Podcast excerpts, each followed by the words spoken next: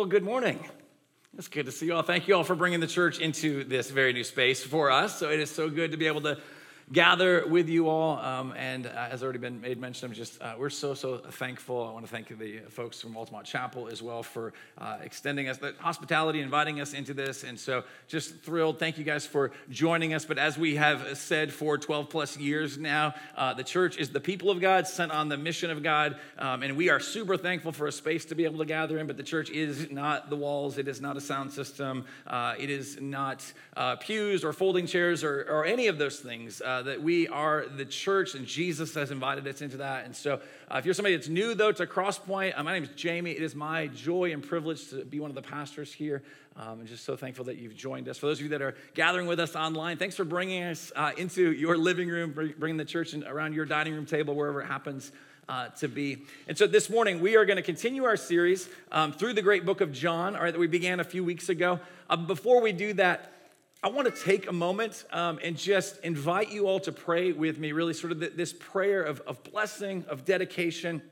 Um, there's a great resource, this um, uh, thing that, that's called Every Moment Holy, and it's a series of prayers. It's, it's really a, a liturgical response to a variety of things that we experience uh, in life. Um, and so, sort of adapted this. There's one that's uh, it's called a liturgy for moving into a new home. And though it might have been written with a home, meaning like just a you know family, and you've got a couple bedrooms and th- those sort of things.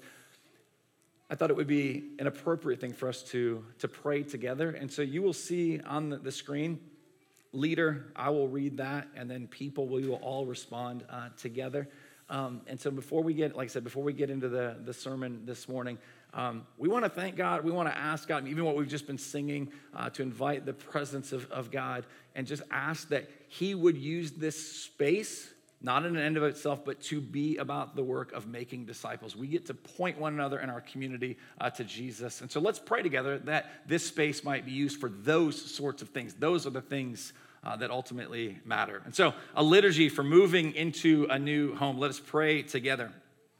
We thank you for this new home, O Lord, for the moments of life that will be shared within it.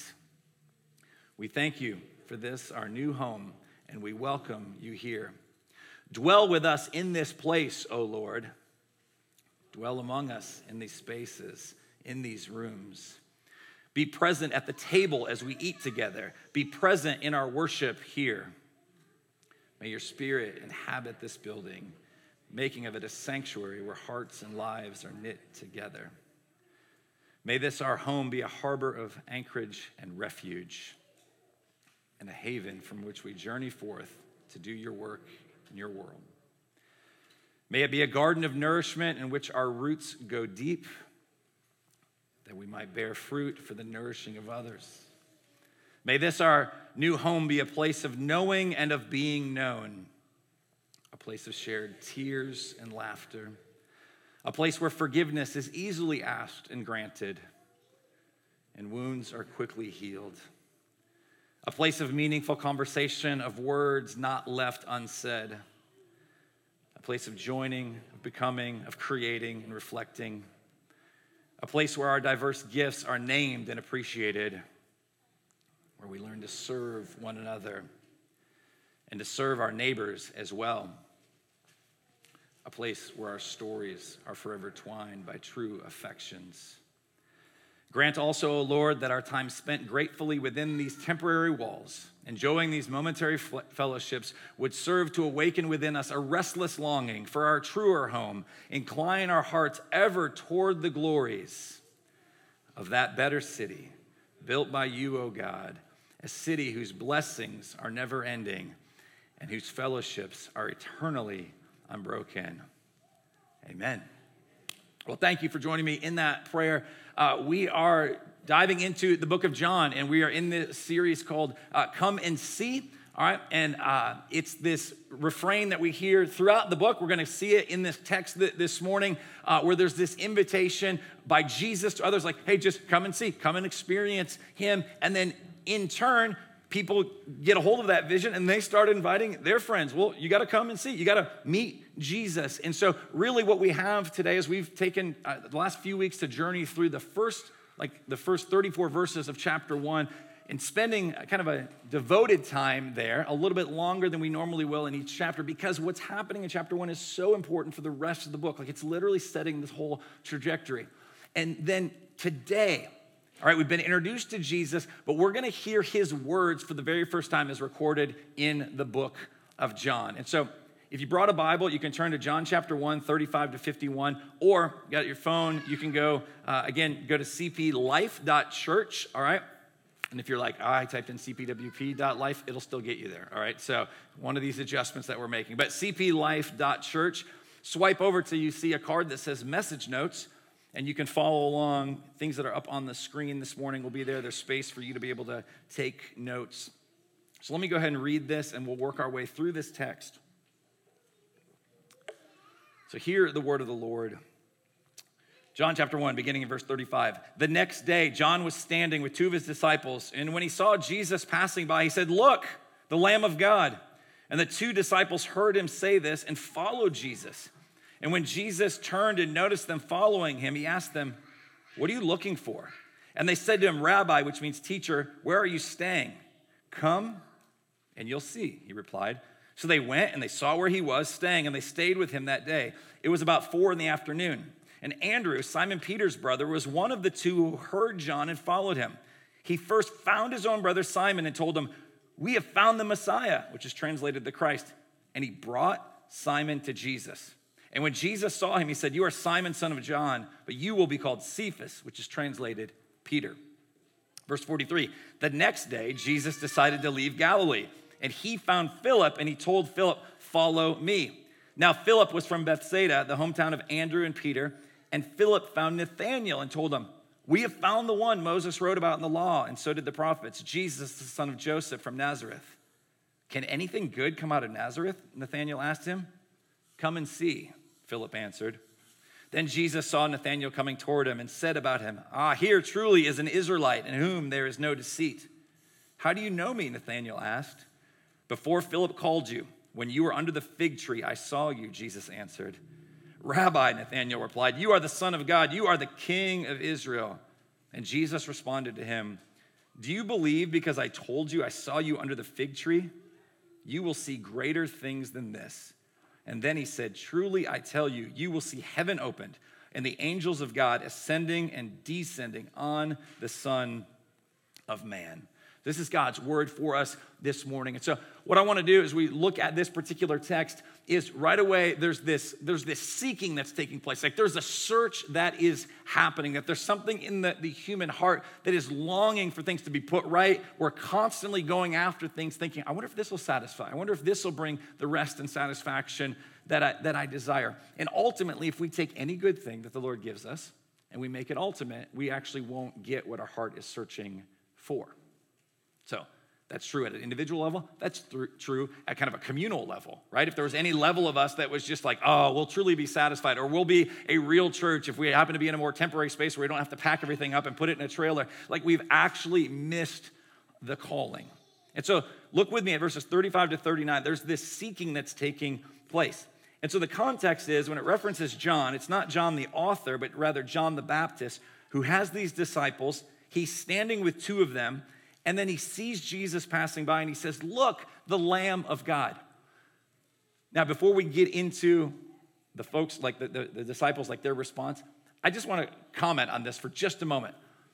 We know if you're if you were here last week, if you've read through John chapter one, that it was last week that we looked, and John sees Jesus come on the scene. He says, Behold, or look, the Lamb of God who takes away the sin of the world.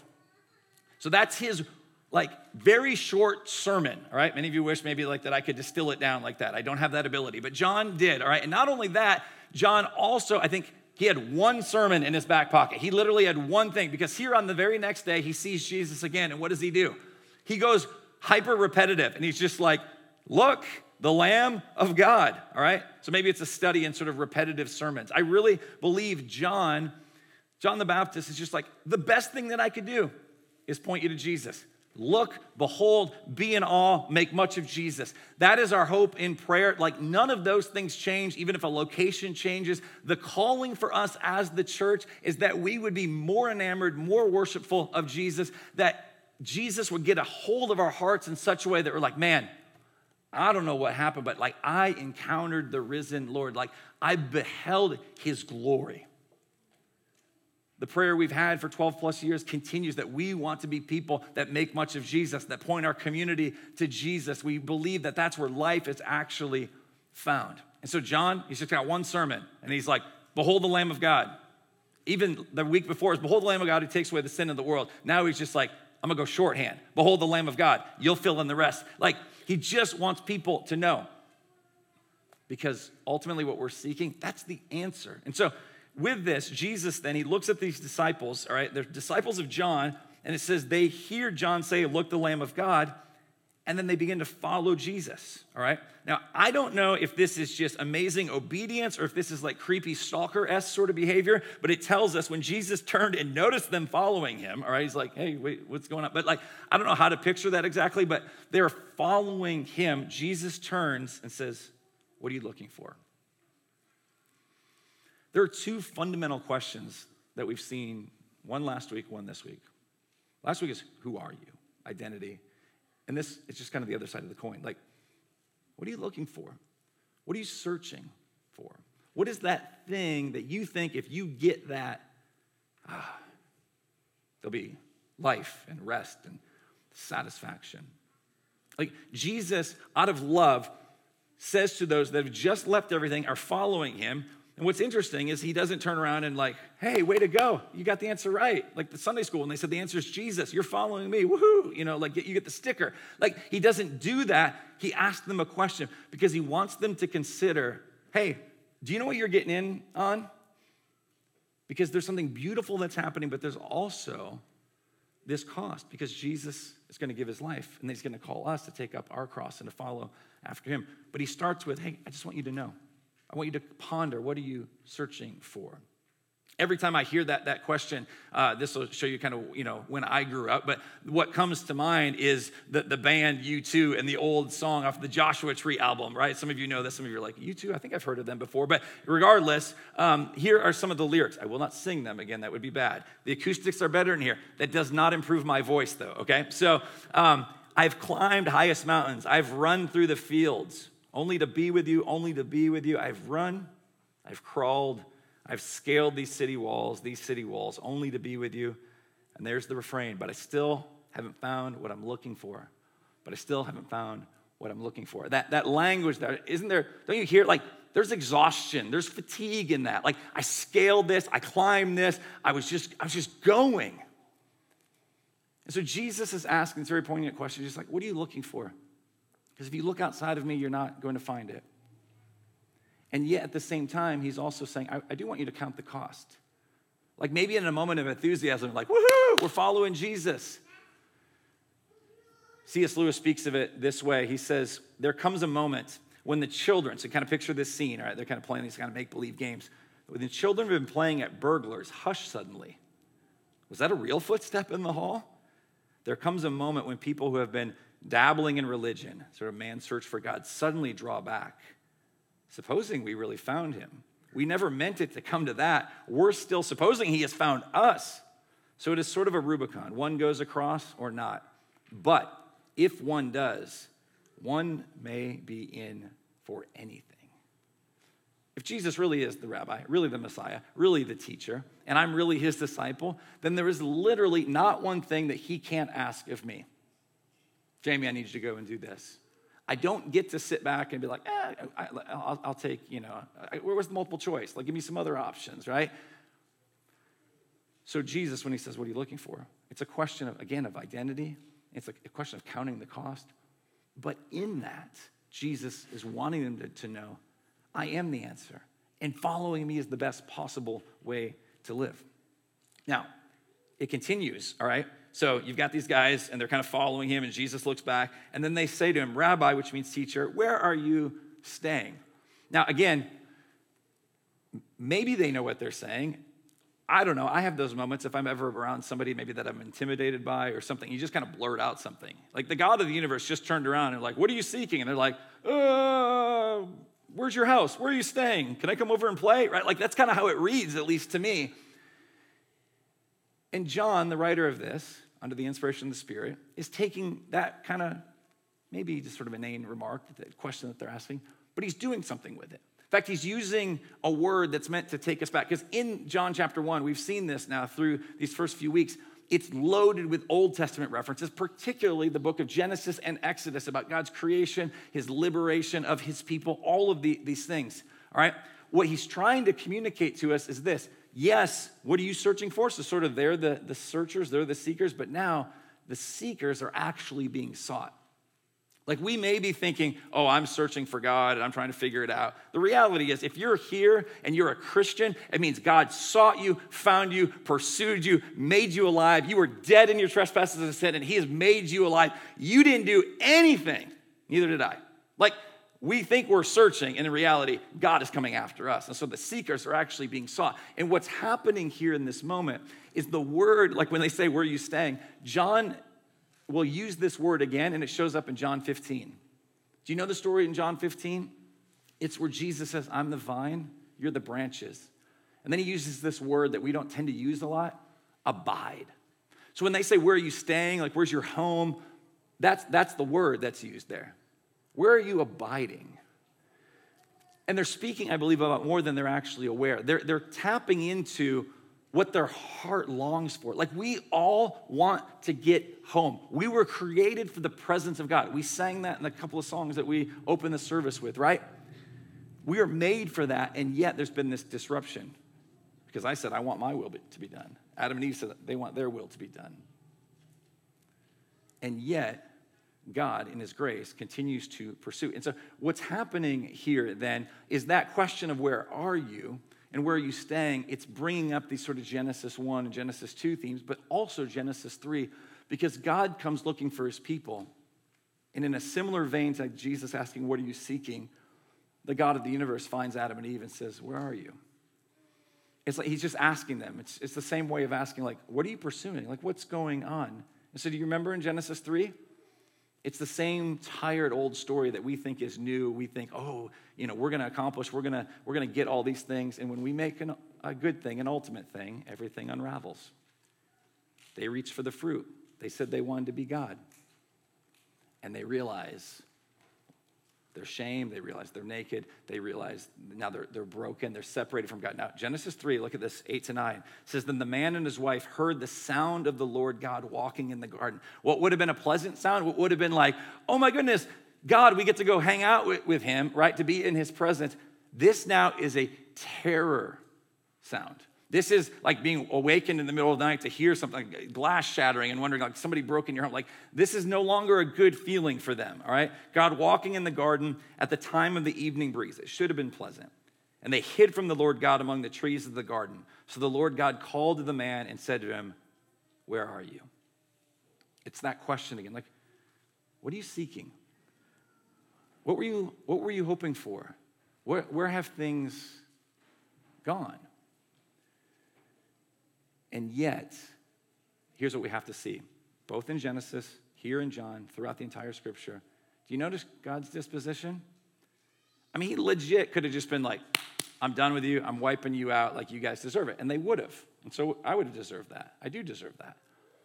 But God comes to them, He moves toward them the disposition of our God is always moving. What, what, do we see? What have we been taught in John chapter 1? The Word became flesh and dwelt among us, that God is on the move and He comes toward His people. His mission is to move toward His people. This past Friday, um, I was driving with uh, my older daughter. Uh, we were in my wife's car. It was just uh, myself and my daughter Sydney, and we were traveling eastbound on the 408, all right? And we were getting ready to get off at the exit for Semoran, 436. Um, you, maybe you can picture that if you, if you ever drive that. And I'm starting to kind of navigate over so I can get off the exit. And then we hear this incredibly loud, jarring noise. Like it literally sounds like we've been shot, right? Um, and so I squeal like a little girl, right? And uh, we have this, this moment in the car, and then the, the dashboard begins lighting up, telling me, like, you know, all my tire pressure is like going nuts, like it's all depleted. Um, and so I make my way, off, you know, get off the exit, pull off to the, the side of the road, all right? And do my due diligence of like, all right, well, now we gotta, you know, I guess we gotta, we gotta figure this out. The tire had actually, the car had stopped in a spot where I could actually see it. But rather than just, I was expecting maybe there was a nail or something. about this big, there's literally like this hole blown like in the middle of the tire. I'm like, okay, well, time to get the spare out. Then I learned something, all right? We've only had this car for like a year or so. They don't put a spare tire in lots of cars anymore. Did you know that? I had no idea. So I'm losing my mind on the side of the 408, just like, okay, I know I'm not good at this stuff. I'm not gifted in these areas, but surely I can at least find the spare. I may not have to know how to put it on, right? And I can't. So then I do the next, you know, what the logical thing would be. I get my phone out and I Google it. I'm like, oh, okay, yeah, there, there's no spare tire here, right? So I'm like, okay, well, at least that was confirmed. So they call AAA. Two hours later, they show up. It's the whole thing. I get the, the car, then gets towed to the tire shop. Um, and they're like, okay, yeah, we got the tire. It should be done in like an hour. I'm like, okay, cool. Um, and because uh, there wasn't anything else going on this week, right? Um, anyway, and so, um, and uh, the guy or the, the lady that helped me, I, I get a, a, call. I missed this call. I listened to the voicemail, but now it's this guy, and he says, I'm the manager, um, and I need you to call me. And I was like, uh oh. And Heather's like, uh oh. And we're like, that, that, that can't be good. And he, he calls, he's like, hey, sir, so we got the tire, um, but when I got the tire, uh, when I got the old one off, yeah, there was the hole there, but whatever hit your tire not only went through the tire, it went through the rim, and then it went through the rim into like the wheel well and like kind of all that hard plastic, kind of obliterated that. So, like, I don't know how well you can see this, uh, but that's the hole. So, whatever was there in the road. So, when I said I was shot, I literally, that's the story I'm telling people. We were shot on the 408, right? it's, it's way more dramatic. Um, and I kid you not, like, I didn't, I was kind of playing that up. I hear my daughter on the phone last, telling a friend, like, yeah, I was with my dad we were literally shot on the 408, right? Like, um, I'm like, well, that's not exactly true, but it's a better story. Okay. And so the guy tells me, all right, so here's the deal. He's like, I've called the dealership, um, I've called the manufacturer, uh, GM. They don't make this rim anymore. Um, so you might, maybe you'll get four new rims. Merry Christmas, right? Um, and I don't know what to do. So then I'm, I'm, I'm calling around. I'm talking to a dealership. I'm in Tallahassee. I'm talking to somebody in Minnesota. I'm on eBay. Now, I tell you all of that, right? Because the moment there's this problem to be fixed, like it's kind of like tunnel vision, everything is off the, the table. I'm just like, I'm immersive 100% in, I've got to fix this. Like, I've got to find this. And so I'm calling rim repair shops and machinists and trying to find, will anybody be able to take care of this? And also, why do they not put a donut, spare tire in there? But anyway, all right. Now, that is a silly little, little story and tells you a little bit about what my Friday was like. But that sort of like, I'm on this mission, like just this focused attention, like, I have got to fix this. There's this thing here that I'm like, doesn't almost matter like what else is going on. Like, I'm all in on this. John is telling us a story over and over again. He just wants you to hear and to see the God of the universe is on this mission. He is driven to pursue you out of love for you and me, that He would send His Son, that He would literally, Jesus would leave the heavenly realm, and He's just like, I'm all, like, I can't get any more immersive. I've literally taken on flesh and, and blood. I am going to be bent on going to the cross, like His face set as flint. Like, that's what He's doing. And so, this is the story that is being told throughout right? So, whatever level I think that I'm like focused on something, the God of the universe is like, no, no, I'm so focused on getting my glory by rescuing you all who rebelled against me. This is the story that we're caught up in. And as I said, the disciples ask, like, where are you staying? It's this way of God communicating to us, like, it's a theme of abiding. Like, are you finding your rest in Him? He's on this pursuit to bring you back into the presence of God, and it's there that we're invited to abide. And what does Jesus say to them when Jesus when they say, "Where are you staying?" He's like, "Come, and you'll see." He invites them over. I would love to know, like, what would they do the rest of the day? For those of you that made, you know, sometimes I think there's legitimate questions about, you know, the authenticity of the Bible. Um, if you were writing fiction, you don't put little details in, like it was four in the afternoon. Like, who cares? Unless it was actually four in the afternoon, and that's like how it actually went down, which I believe is what happened. And so that's where we start. There's this seeking that's taking place. Now, one of the things I love about the Gospel of John, it's throughout the scriptures, but it's highlighted in the book of John. Here's what we need to see. If you and I have been rescued by Jesus, if he has given us an answer to like what are we seeking like we found it in jesus now we don't always perfectly live that out right but we have found life do you notice, as I read through the whole text a moment ago, this theme? Like, how do people respond to that? All right? It's what we've entitled this entire series, like, come and see. It's this invitation. And so look with me at verses 40 to 45. It goes from the seeking then to this response. Like there's this sharing that takes place. Like we've got to share this good news. So Andrew, Simon Peter's brother, he was one of the two who heard John and followed him. So we learn now who one of those folks were. And he first found his own brother, Simon, and told him, Simon, we have found the Messiah, which is translated the Christ. And he brought Simon to Jesus. And when Jesus saw him, he said, You are Simon, son of John. You will be called Cephas, which is translated Peter.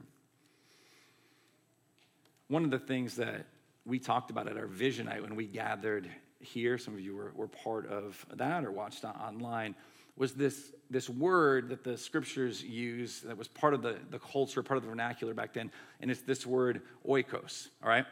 You might think of it as Greek yogurt, but it had more to do than just that. It was this idea of a home, and we were talking about is God provided this space as a home, but not just for ourselves. The idea of oikos gets at like your family, your household, but even beyond that, like your entire relational network. And so, what we see throughout the scriptures and what's highlighted here is when somebody meets Jesus, what do they immediately do? They begin talking to those in their family circle, in their oikos. So, that would have been people in their home, in their workplace, in their, their neighborhood. Maybe a way to think about this is as we think about like evangelism, I just love that Jesus is very natural, and so are the other folks here. Like, hey, just come and see. It's no, it's no weird, like awkward, like I memorized this, and now somebody asked a different question that you didn't memorize an answer for, and now you're like, uh, I don't know. Um, it's simply, hey, just come and see. I don't have to have all the answers. I don't have all the answers, but Jesus does, and I'd like you to meet him. Maybe a way to think about this idea of oikos and evangelism is if you've been found by Jesus, right? Found people, I was lost, but now I'm found. Found people work to find people. Not because we save them, but because we're like, Jesus has saved me. I want him to save you. I want him to redeem your life the way that he's redeeming mine.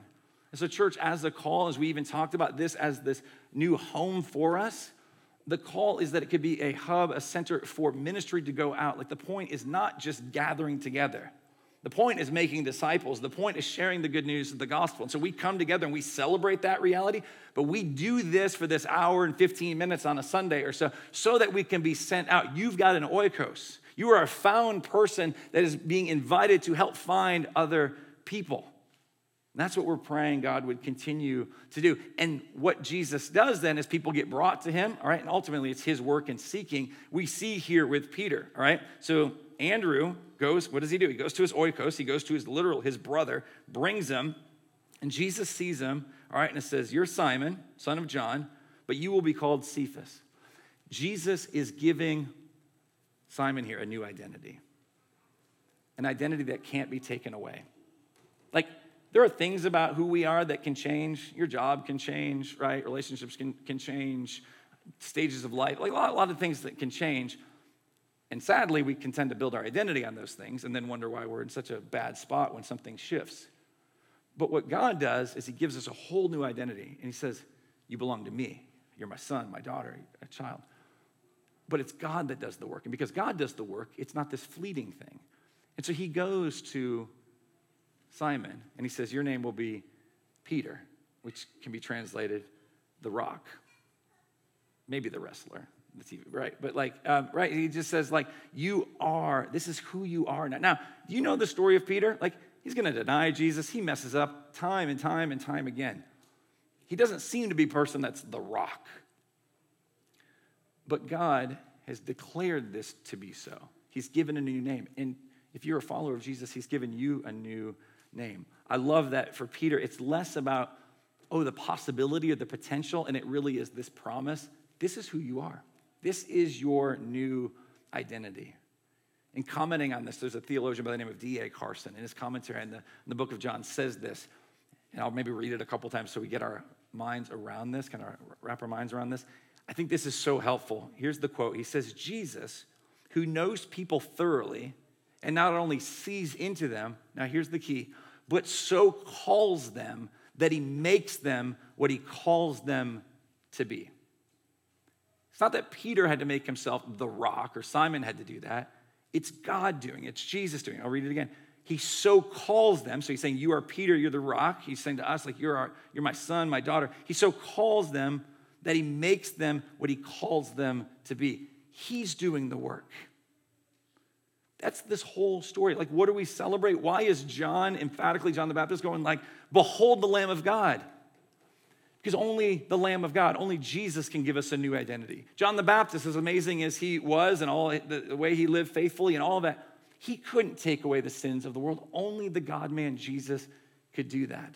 And this person, this Jesus, will make us into what he's declared us to be.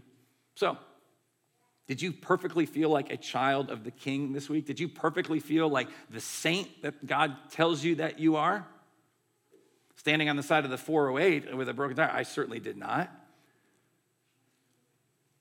And yet, regardless of what happened this past week, regardless of your worst moments and your best moments, nothing shifted about your identity if you're in Christ. Literally nothing. God didn't have a moment where he's like, oh, I'm so I'm so disappointed in you. You should be better by now. It's like what he's saying to Peter, like, you're the rock. Peter didn't stop being the rock when he denied Jesus. Peter didn't stop being, like, like here's the thing, he just, it's his new identity, and that's what's been given to us. And as this continues, we could spend more time on this. but We'll see this theme throughout of found people, finding people.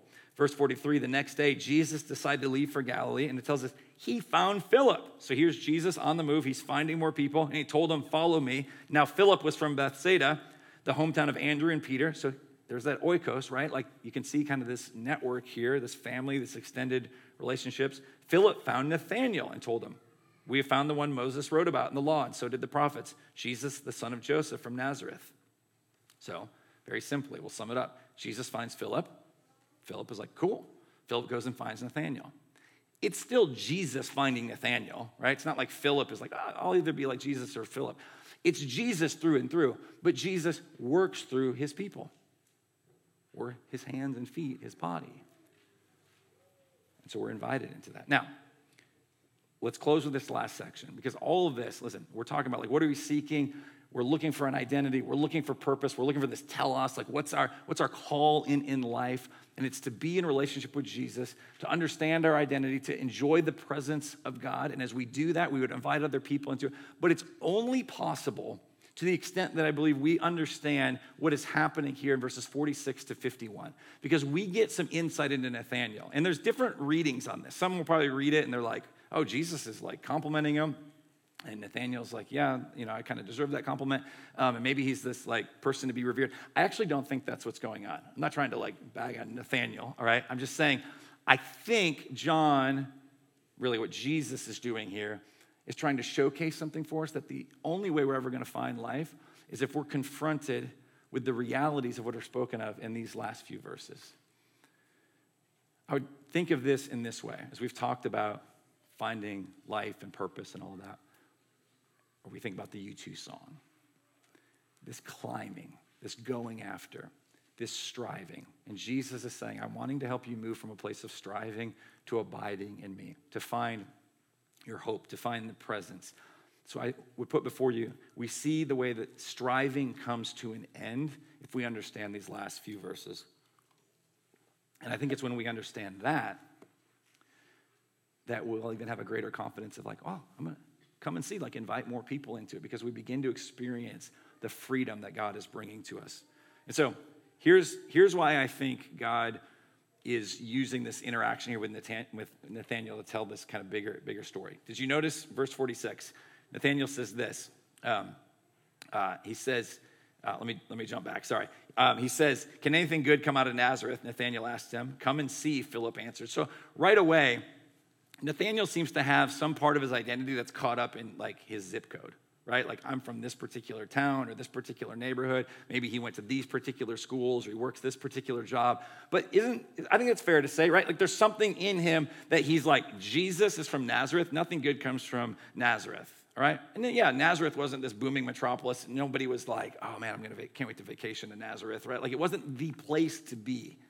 There wasn't a whole scene in Nazareth. All right, but the fact that that's pointed out by Nathanael, I think, speaks to this like, he's got some level of ego, of identity, something caught up in like where he's at. He's like, can anything good come from Nazareth? All right. Um, and then Philip says, well, come and see. And verse 47, Jesus saw Nathanael coming toward him and said about him, he says these words Here truly is an Israelite in whom there is no deceit. Now, I want to put before you, do you think Jesus is legit complimenting him there?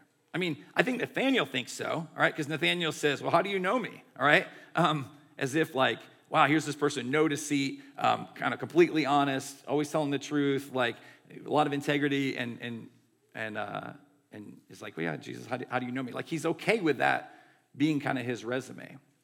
But I don't think that that's what's really going on. I think this text is trying to highlight for us something. When he says, Here truly is an Israelite in whom there is no deceit, do you know where the term Israelite, like, think back, like where that came from?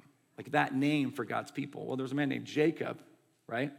Who is renamed Israel, where we get Israelite. Well, what do we know about Jacob? Because in verses 50 to 51, Jesus is making a reference back to a significant time in the life of Jacob. It's when Jacob has a vision after he's on the run and sees this staircase or this ladder. All right, that's what Jesus is going to refer to. So I think this whole thing is meant to take us back to Genesis, particularly Genesis chapter 28. Jacob has been a deceiver. He tricked his brother, he tricked his dad. He's literally on the run for his life by the time we find him in Genesis chapter 28. Like, he is a deceiver. That's at his core, all right? He's one that was grasping at the heel of his brother in the birth process. Like, he's literally like, no, I want to strive. I want to be number one. I've got to be known. Like, I've got to take matters into my own hands. There's nothing like commendable about his behavior. And so he leaves, he's fleeing for his life. He's in such a bad spot, he goes to sleep one night and he literally has to use a rock as his pillow, all right? So this is camping gone terribly wrong, right? And so he's there in the spot, and he falls into a deep sleep, and he gets this vision, and it says, God stands over him. Literally, the language is God moved toward him and is right next to him. And he sees this particular vision. It's literally the heavens being opened up, and it's like the worlds of heaven and earth are coming together. That's what Genesis 1 and 2 were. That's what awaits us. That's what the book of Revelation speaks to at the end. But we live in this time right now where we're like, ah, this doesn't quite feel like home because we're made for this other reality. But Jacob, who becomes Israel, he gets this view into it. And it's this then to a deceiver, to someone that's striving, and I think Nathanael fits that based on the kind of anecdotal evidence here of somebody that's like, well, I'm not from Nazareth, and, and all these sorts of things, that God is saying, if you end up acting like Jacob or Nathanael or anyone thinking it's up to you to achieve, you're not going to get the life that you're created for. You're not going to get the home that you're created for. And so Jesus says this you'll see greater things. Because he tells him, you're under the fig tree, and Nathanael loses his mind. It's like, I'll worship you, you're Lord. It's like, okay, Jesus, like, calm down. Like, it's gonna get even better than that. And he says, What you will see is heaven open and the angels of God ascending and de- descending on the Son of Man. He gives us these words. Let's close with this. This is the key to understanding how all of this seeking and sharing the good news like can be, be understood. Every world religion would have this sort of image. This would have been like in the ancient Near East at that time, like a temple. You see the staircase, right? It's this sort of picture that probably would have been in, in, in, the minds of the people back then. And in every religion outside of Christianity, it was a how am I going to get up the stairs? How am I going to climb the ladder, right? We use that language still today. How am I going to get to what I ultimately want to achieve? How am I going to get into the presence of God? I've got to do, I've got to climb, I've got to earn. And so you would expect, based on that, every world religion, if Jesus comes on the scene and it's like, okay, if he's in that stream, that he would say, you'll, you know, heaven will open and the angels of God ascending and descending to the Son of Man. You would expect that. That's what people would have expected. How am I going to get to? But do you notice the language? I'll put it back up on the screen. You will see them ascending on the Son of Man. The difference between to and on is monumental.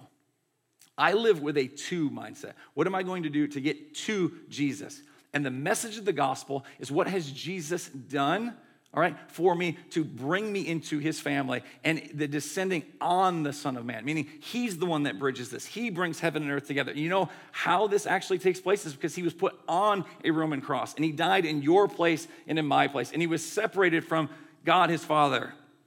And as we've heard in the welcome this, this morning, even like Jesus declaring, It is finished. That's what is being communicated and to the strivers of the world, to the Nathanaels, to all of us who think we've got to do and we've got to get to this, we realize no, no, God came down to us. And Jesus saying, descending on the Son of Man. Paul would pick up on this theme in Colossians chapter 1. For God was pleased to have all his fullness dwell in him, and through him to reconcile everything to himself, whether things on earth or things in heaven, by making peace through his blood shed on the cross fullness dwell in him. That's Jesus, to reconcile to himself everything, whether things on earth or heaven. You know who brings that back together? You know who creates the home that we're made for? You know who creates the, the space where we can invite others in? It's all Jesus. It's John's one point repetitive sermon look to Jesus. What are we going to do when we gather here? We're going to look to Jesus. What are we going to do when we gather in community groups and men's and women's studies and youth group and CP Kids opening? What are we going to do? We're going to look to Jesus when people have questions about things and we're trying to solve all the particulars of life and all the things that are weighing heavy on us, it's not to just in a pat way just say Jesus and the walkway, but like to really kind of get at it so we would have this understanding of the gospel that it shapes everything. It transforms our thinking, that we no longer view our finances or relationships or work or school or anything but through the lens of Jesus that I don't have to get to, I don't have to strive to earn. Jesus has done it. Me trying to get to God is nonsensical. It leads to death, devastation, and despair. It is not the way of life. So Jesus comes and he makes a way, and that's what we get to celebrate. And so, church, may we keep this before us, right?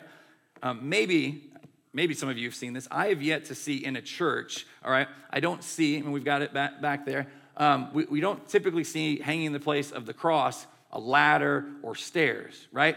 We don't tend to wear around our neck, all right, um, a ladder or staircase. What do people wear? They wear a cross. Like our symbol is a cross, it is not a ladder.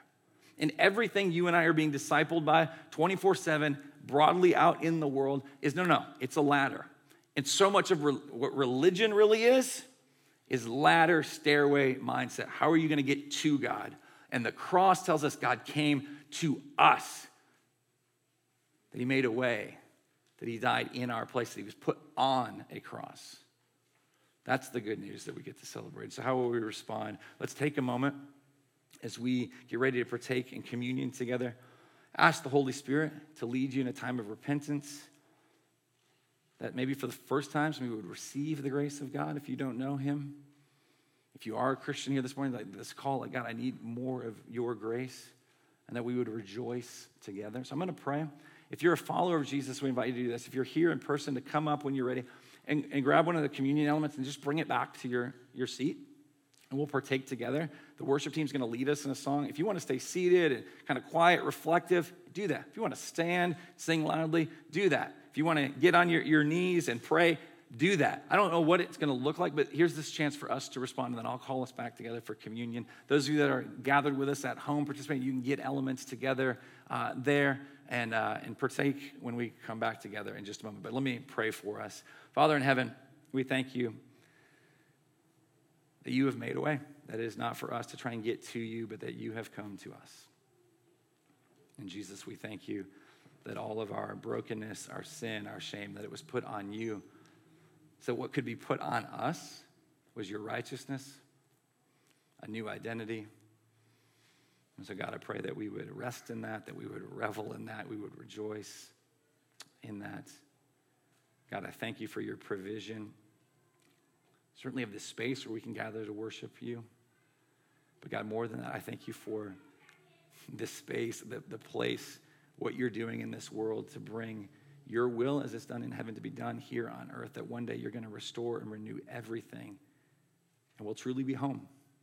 Until that day, God, keep us repentant of the striving and trying to do it on our own. Holy Spirit, would you bring conviction where it's needed? And then apply gospel comfort to us. Remind us of who we are in Christ. So, God, I pray you would do this for your glory and for our great joy. We pray in Jesus' name. Amen.